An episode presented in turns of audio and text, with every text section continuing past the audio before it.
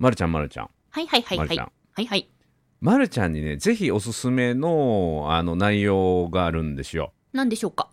今今月ですねあの実はこれあのまだ告知してなかったんですけども、はい。毎週月曜日にですね私が Facebook ライブにゲストを招いて対談をしてるんですよ対談。で、うん、様々な分野の、まあ、第一人者と呼ばれる人に来ていただいて、おそして、えーその人たちがですね、こう、一目置かれている、あの、領域について僕が話を聞くっていうので、はい。まあ、これは僕の去年に出た、一目置かれる人が使っている、背筋がスッと伸びる日本語の出版を記念してなんですけどね。あー、なるほど。うん。で、今度のですね、24日の月曜日がですね、1月24日の月曜日、はい。はいはい、超正統派のですねアナウンサーの方に来ていただくんですよ。で NHK でキャスター17年やられて、主にニュース報道番組を担当して、はい。え番組視聴率20%超えを記録した矢野香織さん、えーこの方にぜひですね、まあはいその正統派スピーチの仕方っていうのを学ぼうと思うんですね。ええ。はい、で、まあ、ま、るちゃんのもう正反対にいるような、あのそうですね人、うん、あのそのそのね、ちなみにあの最新の本がオンラインでの伝え方、ここが違いますっていう本なんですけども、一冊目の本がちなみにですね、その話し方では軽すぎます。ありましたエグゼ。クティブが鍛えている人前で話す技法というの本があるんですね。めっちゃ売れた本ではいす。いいまだに売れててるんじゃないですか？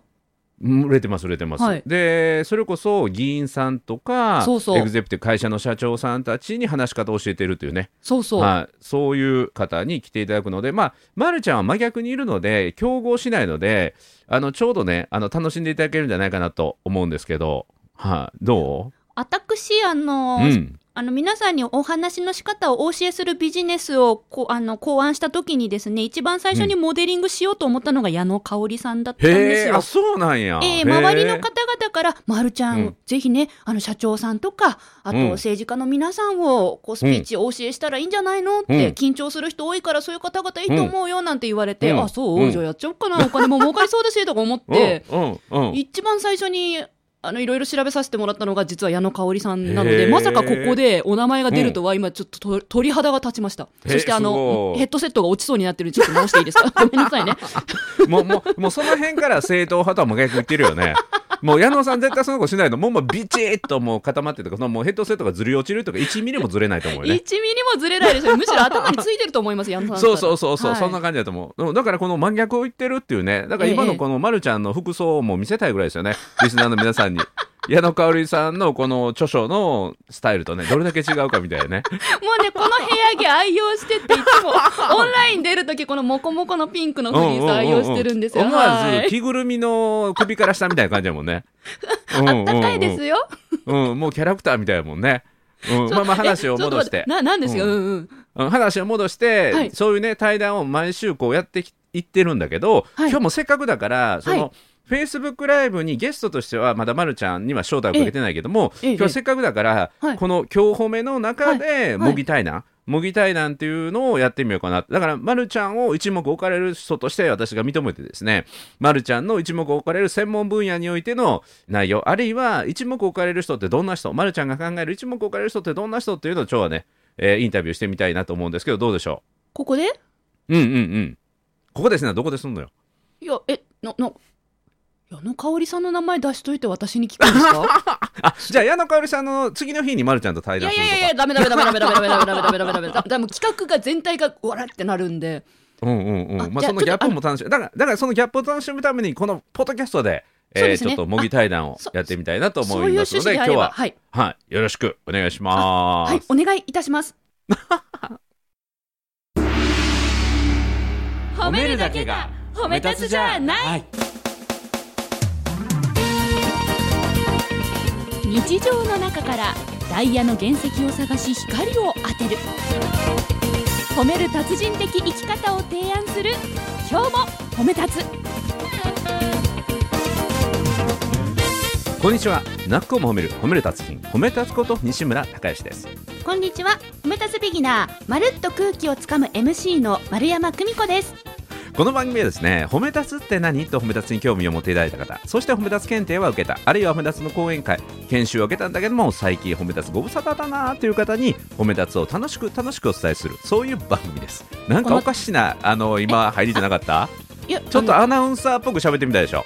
この度はお声掛けをいただきまして 誠にありがとうございます。丸山邦子と申します。リスナーの皆様本日はお耳にかかれまして光栄です。よろしくお願いいたします。かかゆいかゆいかゆいよ。かゆいかゆいかかゆいかゆい気持ち悪い。気持ち悪いって言った、今気持ち悪いって言った。気持ち悪いって言った。おかしな話だもう褒め立つ理事長がね理事長であることを忘れるよねこの番組はね。本当でございますね。タカちゃんが出てきますからねたまにね。もう素直になれるね素直になれるね。もう正統派を目指す。あ失礼いたしました。今日はねあの丸山久美子さんゲストでした。一目置かれる人として。ええ。忘れてた完全に。その人にもう気持ち悪い気持ち言ってたね。失礼いたいいんですしましたよ。私心が広いで有名でございます、丸山久美子と申します。よろしくお願いいたします。もう番組のスタートからもう全力笑いすぎぐらい笑ってるんですけどあのーまあ話をね戻しまして、えー昨年の12月の7日にですね一目置かれる人が使っている背筋がすっと伸びる日本語というのをサンマーク出版から、えー私が出版させていただいて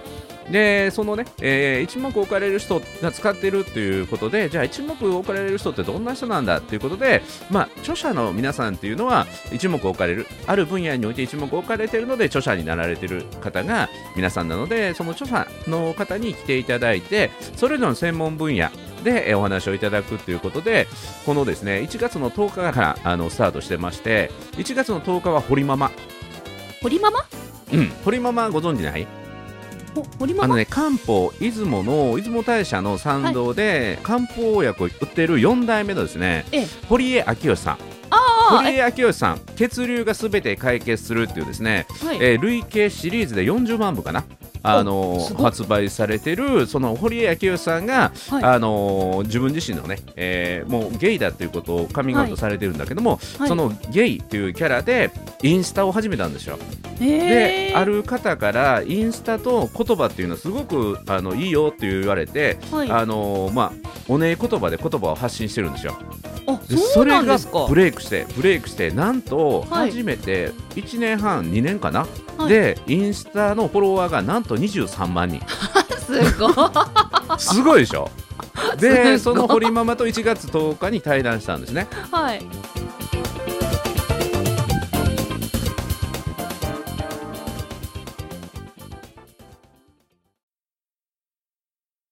で堀ママこと堀江さんが1冊目の方を出す前から僕お付き合いがあったので、はい。対談させていただいたりしてたので、うんうん。今堀ママめちゃめちゃ忙しいんだけども、昔からの知り合いとかはい。仲間を大事にされる方なので、はい。あ喜んでっていうことで普段そんなあの対談のオファー受けないらしいんですよ。特に堀ママのキャラとしてはそれを褒め出すさんだなって っていうことではい。普段は会う時は褒め出すさん褒め出すさんって言ってくれるんだけど、はい。あのその対談の時は堀ママのキャラでねあのそれこそ全然違うキャラに変身して、はい。あのインスタのあのアプリでもう本人が誰か分からん、目だけが出てくるみたいなね。見てみよそれがピーナッツかななんかのキャラになっててうはい。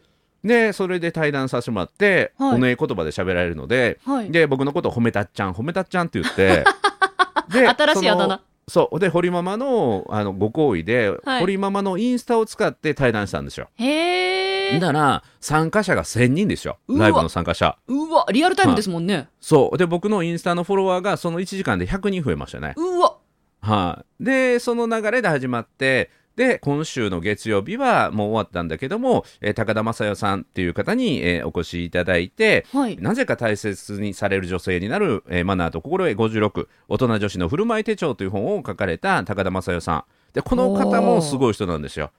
はい、奈良の大麻寺。大麻寺というものすごい有名なお寺があるんです。れ由緒あるね。はい。でそこに、えー中将姫っていう方の伝説があってまあ綺麗な綺麗なあの女性なんだけども、はい。その方があの一晩にして曼荼羅っていうね仏教の中のあの絵をね折ったっていうそういう伝説があるんだけども、うん。その中将姫の生まれ変わりだって言われてるんですよ。へでで中将姫の将っていうのはあの中将の将は将軍の将と書くんだけども、はい。えーその、えー、マサを取った正代さんではいでそういうあの由緒ある生まれの方で2020年ミセス日本グランプリのファイナリストというとっても美しい方でね。その美しい方がまた内面も磨くようなそういうあり方っていうのを今週の月曜日対談させていただいてそして来週の24日が先ほど話した矢野香織さん。は矢野香織さんに登場いただいてそして最終というかまた2月もあるんだけどはい。今月の最終は科学的に幸せになれる脳磨きということで脳学者医学博士の、えー岩崎一郎さんに来ていただくというね。えーこういう豪華なラインナップの間に、まるちゃんを対談の、えーパートナーとして今日は選ばせていただいたということで、はい、どうぞよろしくお願いいたします。なんで嫌だなって。はい、はい、もうそうそうたるメンバーの中にね、えー今日は入っていただこうと思うんですけども。い、や裏企画で、まず裏企画裏企画ね裏企画、ね裏リスナーさんみんな裏ねこれね裏企画だね、そうそう、もう裏このリスナーさんは今、あの申し上げた4名よりも、まるちゃんの方がね、親近感を持っていただいていると思うのあで、親近感はね、親近感は。親近感ではいやらせていただいております、丸山久美子です。本日はよろしくお願いいたします。ねえそれがその矢野矢野かおりさんと、まるちゃんを負ける部分やもんね。そうですね、はい。うん。絶対私矢野香織さんになれないからな。なれないんですよ、うん、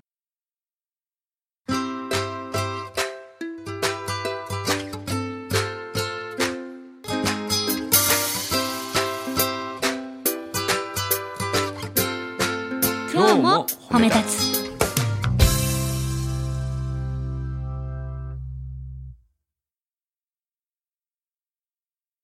ただ今日のテーマ、今日のテーマは一目置かれる、うん、人。ってどんな人？一目置かれる人。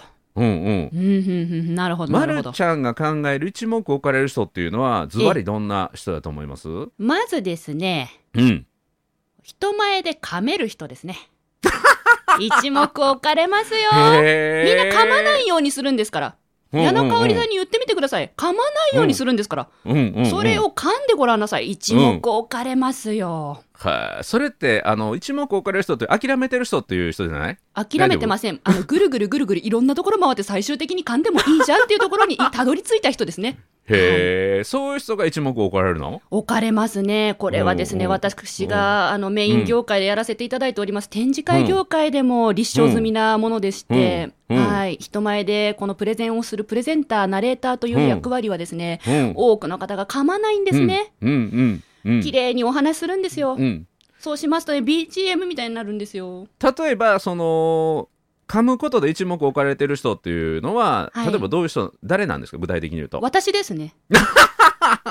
いやいやそれ自分のことを守って言ってるだけじゃないの？いや、違いますよ、違いますよ。私は一目置かれる人の代表として今お伝えをしてるんであって、あの、まるちゃん以外で噛むことで一目置かれてる人って他には誰がいるんですか？お笑い芸人さん。例えば？え、お笑い芸人さんがライうんブやるじゃないですか。うん。そこでセリフを噛んだ時のあの盛り上がりったらないですよ。うん今噛んだよねっていうところでドッカーンって一目置かれてますので、うんこれはプロの業界でも使われているうん。技法でございます。いや、それは、めった噛まない人が噛んだからいじられるんであって、しょっちゅう噛む人が噛んだらもうそれ普通になるやん。噛まないように頑張ってるんだけれども噛むというところにうん生々しさが出て、うんこれが芸になるんですね。うん。あの、まるちゃん、ちょっとね、あの、僕の質問を整理させていただくけれども、はいまるちゃんが一目置いてしまう人ってどんな人っていうのを聞きたいんです。あ、私が一目置いてしまそうそうそうそう。私をこれによって一目みんな置けっていう説明をしてるんじゃなくて、ええええまるちゃんが一目置く人ってどんな人？すなわちそれはみんなもそうじゃないかなってああなるほどって私もそういう人になりたいなってこう勉強になるというかね学べるような内容。まるちゃんの、あのー自己弁護言い訳にあの付き合ってるわけじゃないんでこれまるちゃんの新刊の企画会議はもう終わったからあの言い訳じゃなくて あの僕の本の、あのー出版記念の企画なんでね。言い訳なの？これそうそうそうそう。これネタ壮大なる言い訳言い訳やったから。あ、そうですか。あ、うんそうだ、うんちょっと自覚ございませんで失礼いたしました。うんうんうん。四歩目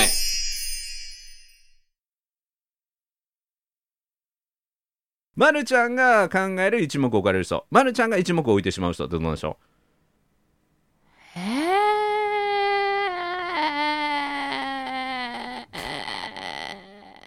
ー、一目置く人か。言動一致してる人。うおー。うん。あ、あ、はい、はい、はい、はい、はい。はい。原業医師ね。うんはい。原業医師はいはえっと、うん。なんか、こう、いろいろ経験しちゃって、いろいろ考えちゃって、ぐるぐる3周ぐらいして、自分なりの答えを導き出した人。い それまた自分のこと自己弁護してない？自い分のことをあげてない？うん、あげてない、あげてない。私まだ回ってる途中ですから、むしろ。うんうんうん。例えば？例えば？うん。例えば、うんあの新宿のですね、うん。2丁目でお店で働いていらっしゃる鎌拓さんって方がいらっしゃるんですけど。鎌拓さん？はい鎌拓さんという、うんう。ん鎌拓の鎌はお釜の鎌？あそうですそうです、うん。へえでそういったバーでは働いてらっしゃる店員さんなんですけれども、うんあの彼は幼少期からすごくいろいろと、あのありえない経験をしてきて、うん。でその結果ぐるぐるいろんな経験をして考えを巡らせて、う。ん今は自分の答えを導き出して自分の考えで生きてる方なんですよ。なるほど。私はそういうふうにいろんな経験や考えをぐるぐるした上でうん。自分の答えを持って、で、うん。堂々と生きてる人を見るとうん。どうしても目で追っかけてしまうので一目置いてると思います。うん。なるほど注目してしまう人やね。そうですね。あと安室ちゃんももちろんそうですよね、いろんな経験をして、うんアイドルでデビューしてから、うん。あとソロ活動になって、その後うん。いろんな事務所を移籍するときうん。とか、人生のいろんなタイミングでいろんなことがあった方なんですけど、うん。その上で自分なりの考えを導き出して、うん。で、考えに沿って行動していた方なので、うん。そういうふうにぐるぐる経験、考えを巡らせて、自分の答えを持ってる人は私は一目置きますね。うん。置いてしまう、ね。どうしても。うんうん、このね一目置くっていうところで言うとなんていうかな。普通に見てるよりもちょっとあっとこうまあその人に対してリスペクト、はい。うん、もう雲の上の存在っていうよりは普通に付き合える人なんだけども、はい。おっとこう思わせる部分がある、うんうん。うん、というイメージなんかな。うん。うん、ななんか、うん。あのねみんな綺麗なところをやっぱ出したがる、完成形を出したがるじゃないですか、うん。で、うん。私がまさにそうなんですよ本来。ただ残念なことになぜか私は完成形が出せなくてその前にいろんな石が張り巡らされてこけるんですよね。ただこけた経験を言ってくれる人ってやっぱりうん。貴重で、あそれがでもまるちゃんの芸風でしょ。げげ。じゃない え？何をおっしそゃいますか？芸芸風でしょ？私はだから一番最初矢野香織さんみたいになりたかったんだってうんうん。矢野さんは技術の人やけど、まるちゃんは芸の人やからね。はい、えじゃあはい芸人さん結構一目置きますねうんだからあのそうあの新宿の人にもあの注目してしまうよね。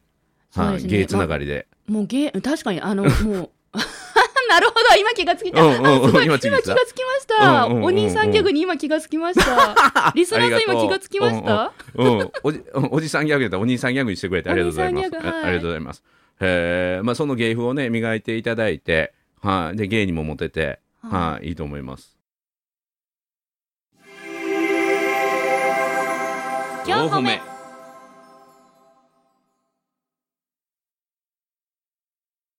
で、まるちゃんはまるちゃんで、やはり一目置かれる人だと思うんですね。それは自覚ある？わた私？うん。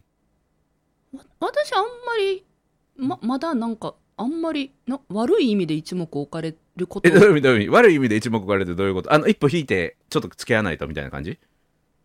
ななんかこうななんていうかな？う。うん。ほら、うん。まだぐるぐる考えてたり人生一周目なんで、うん。ただ、まるちゃんは、講師をしたり、はい。自分がインストラクターをしたり、はい。特に、あの、シャベリーズなんかでは、もっと言うと、著者として、はい。世の中に、なんていうかな、え考え方を広める、伝える人でもあるでしょ？はい。うん、あのー上手に上がりを隠して人前で堂々はと話す本というね本を出されてる著者やから、はい。その分野に関してはやはり一目置かれる人ではあると思うんだけどその辺はどうなんですか？置かれてるように言ってくださる方々がいるとうん。飛び跳ねて喜んでます。うん、だから一目置かれる人の一つの、まあ、いくつかポイントあると思うけれども、ある専門分野についてそこを徹底的に追求して、えー一過言あるというかそれのことに対して考え方をしっかり持っている人っていうのもやはり一目置かれる人だと僕は思うんですよね。確かに。うん、だから、ま、るちゃんのその緊張とか上がりっていうものを上手に付き合っていく。だからはい上がったままなんだけど、それをなんとか表現するときに伝える力にそのなんとかね恥ずかしさとか上がりを抱えたまま一歩前に進む勇気を与えうん。うんるということに関しては僕は一目置かれる人だと思うんですけどあもり。がとうございうます、んうんうん、その辺のポイントちょっとねあのせっかくだから聞いてみたいんですけどその辺はどういうところがポイントで自分が一番伝えたいことどういうことですか？緊張はチャレンジの兆候。お素晴らしい。そう。あのね一目置かれる人とかそのはい専門分野のを持ってる人っていうのはやっぱりはい言葉を持ってますよね、言葉を持ってる、うんうん。だからその人の専門分野での緊張は、えーチャレンジの証拠？はい。うん、という言葉でパッとネガティブポジティブっていうか前向きな気持ちに転換できる、うん。うん。誰かの役に立つような言葉を持ってる。これね僕が一目置かれる人っていうことと言葉っていうことをまあつなげてた時にあそれをすごい感じますよね。ああうん。ありがとうございます。うん、何気なく使ってる言葉が実はそこに一目置かれる要素があると思いますね。ああ、めっちゃいい話だね。はあはあはあっていうのありがとうございます。さすが、あのゲストとしてお招きいただいただけあって ゲストは気分がいいものです。そう。だからあの、ま、るちゃんがそのシャベリーズ、まあ、シャベリーズっていうのは、その人前で話すことが苦手だと思い込んでる人あるいははい。人前で話す時にすごく上がってしまったり、はい。緊張する人にお話をする機会やとかトレーニングをする場のシャベリーズ、えーはいうんですよね。でそのシャベリーズのあの受講生の人を勇気づけあこの言葉がすごい、ま、るちゃんの言葉として刺さりましたとか勇気をもらいましたというのがたくさんあると思うんですよ。おう。うん、例えば緊張はチャレンジの証拠というのもそうだし他にそんな言葉あります？噛んでもいいみたいな？うん。噛んでもいいね。はい。はい。はいえーうん。なんだろう。ただ今シャベリーズのメンバーの方々増えているところなのでうん。その方々に聞いてみたら何かしら言葉を言ってくれそうな気がします、うん。うん。うん。自分で考えるよりうん。シャベリーズメンバーに聞いた方が答えを知ってる気がします、これ僕はよく言うんだけども自分自身もそうなんですけど、はい。そういう言葉をね集めるのが僕すごい好きなんですよ。そうですね。西村さんはうんうん本当言葉集め上手だと思います、そっか。私も集めればいいんだ。そうそうそうそう。で言ったことってすぐ忘れてしまうんで確かに。でそれを集めていってまたそれを喋るはい。喋ると覚えていくので、はい。ネタになるのでだからどんどんどんどん喋る機会を作っていくとやっぱりねたった言葉っていうかエッジの立った言葉っていうのをやっぱり一目置かれる人持ってるんだけどはい。それをやっぱり使う回数が多いですよね。だから常に言葉が磨かれてる、うんうんうん。うん使うとそれこそ刃物と一緒で、はい。あの砥石にかかって磨かれるんですよ。で、うんうん。あの相手に何ていうかな切れ味鋭くっていうか刺さりやすい言葉として研がれていくのではい。それを僕はやってるかな。はあなるほどですね、うん、だから、ま、るちゃんもめちゃめちゃいい材料いっぱい持ってるんだけどそれをあのどっかでしまい込んでしまうので その辺がもったいないっていうかさらに一目置かれるようになる、うん、ためにはそういう言葉を出していって出していってでスルッとスルーする言葉もあるんだけどそれはもうそのまま流してしまってあこの言葉今相手に顔が上がったなとか目が輝いたなとか、あはい。メモ取ってもらったなっていう言葉を集めていくとどんどんどんどんなんていうかなさらに一目置かれる要素っていうのがあの言葉を通してはい。一目置かれるようになることが多くなるんじゃないかな。なるほど。聞いてる人がクッと顔上がった時に、うん。私が言った言葉を集める、うん、そうそうそうそう。うん。4歩目。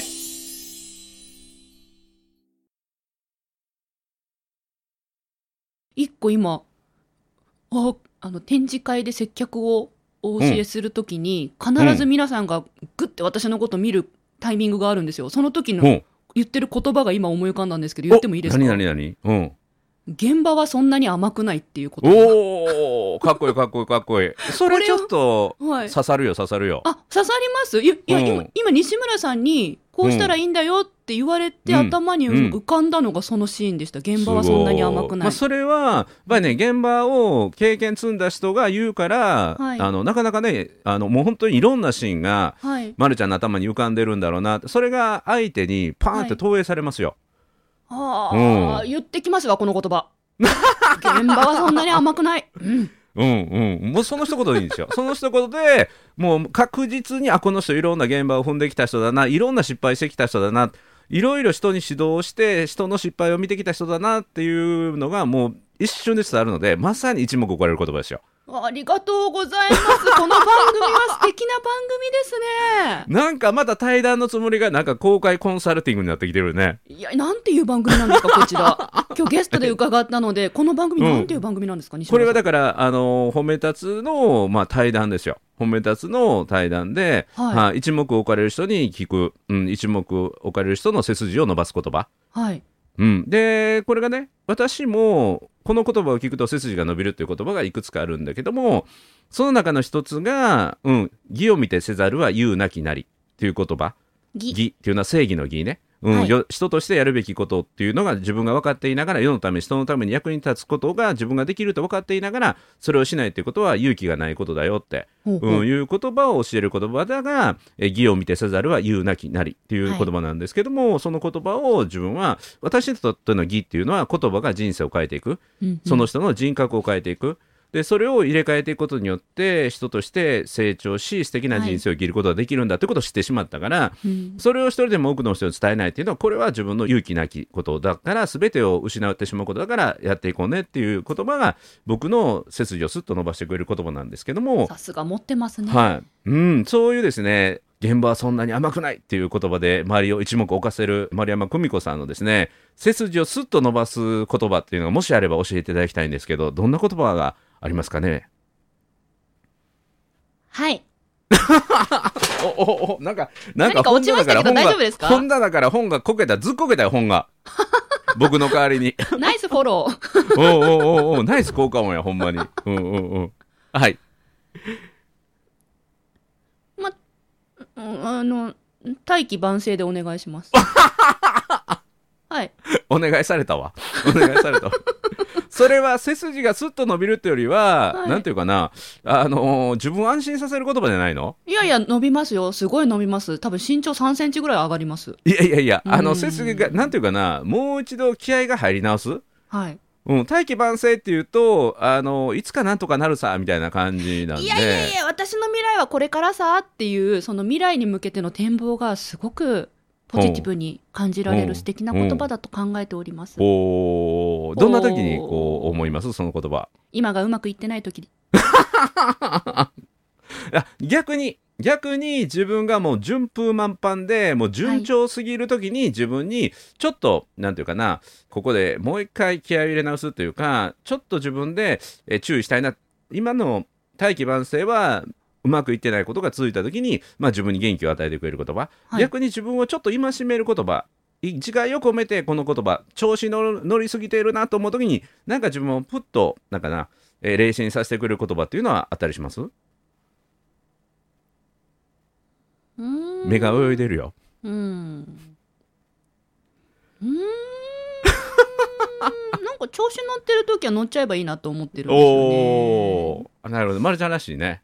ただそれうんで絶対何かしら、あの痛い目見るので、ああ、必ず石は転がってるもんね。そうなんですよ。はい本当はい忘れた頃にやってくる。あ、忘れた頃にやってくる。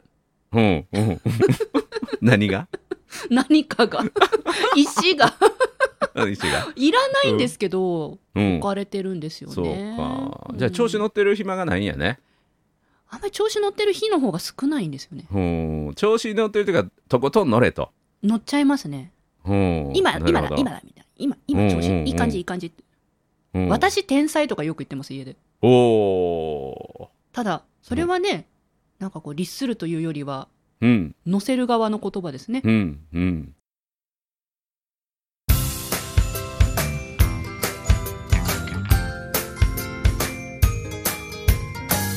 褒めるだけが褒め立つじゃない今日も褒め立つ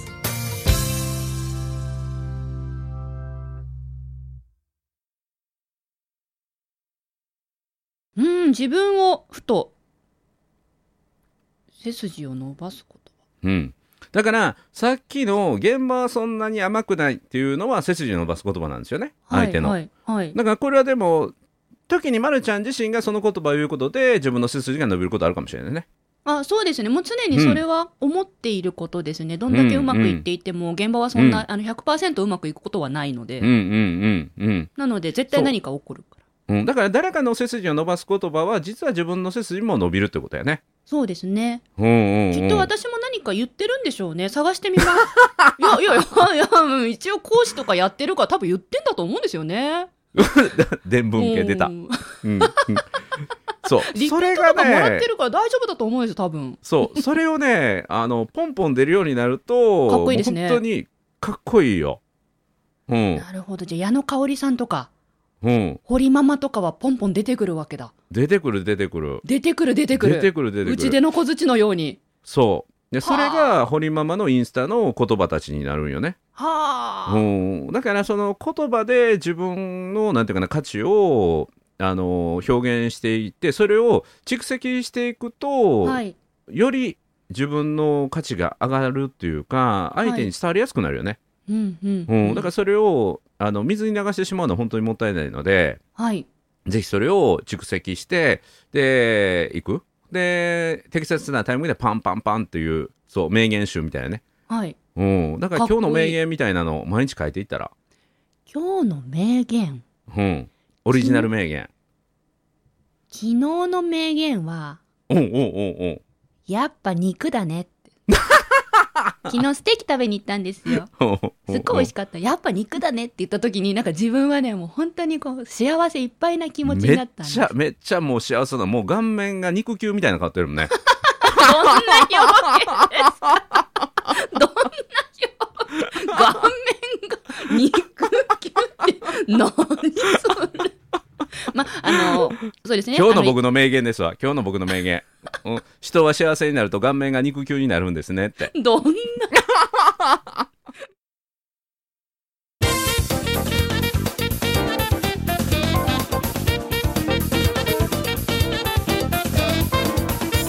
まあ私もあの、うんエグゼクティブメンバーの皆様のようなうん。その研ぎ澄まされた言葉を、うん。はい、今期は集めてみたいと思います。もしあの、ねリスナーさんの中で私がねいきなり、ね、私が刺さった言葉なんか言ったら教えてとか言った方ねもしいたら、んぜひご協力お願いします。多分自分じゃ気づかないと思うのでこれね。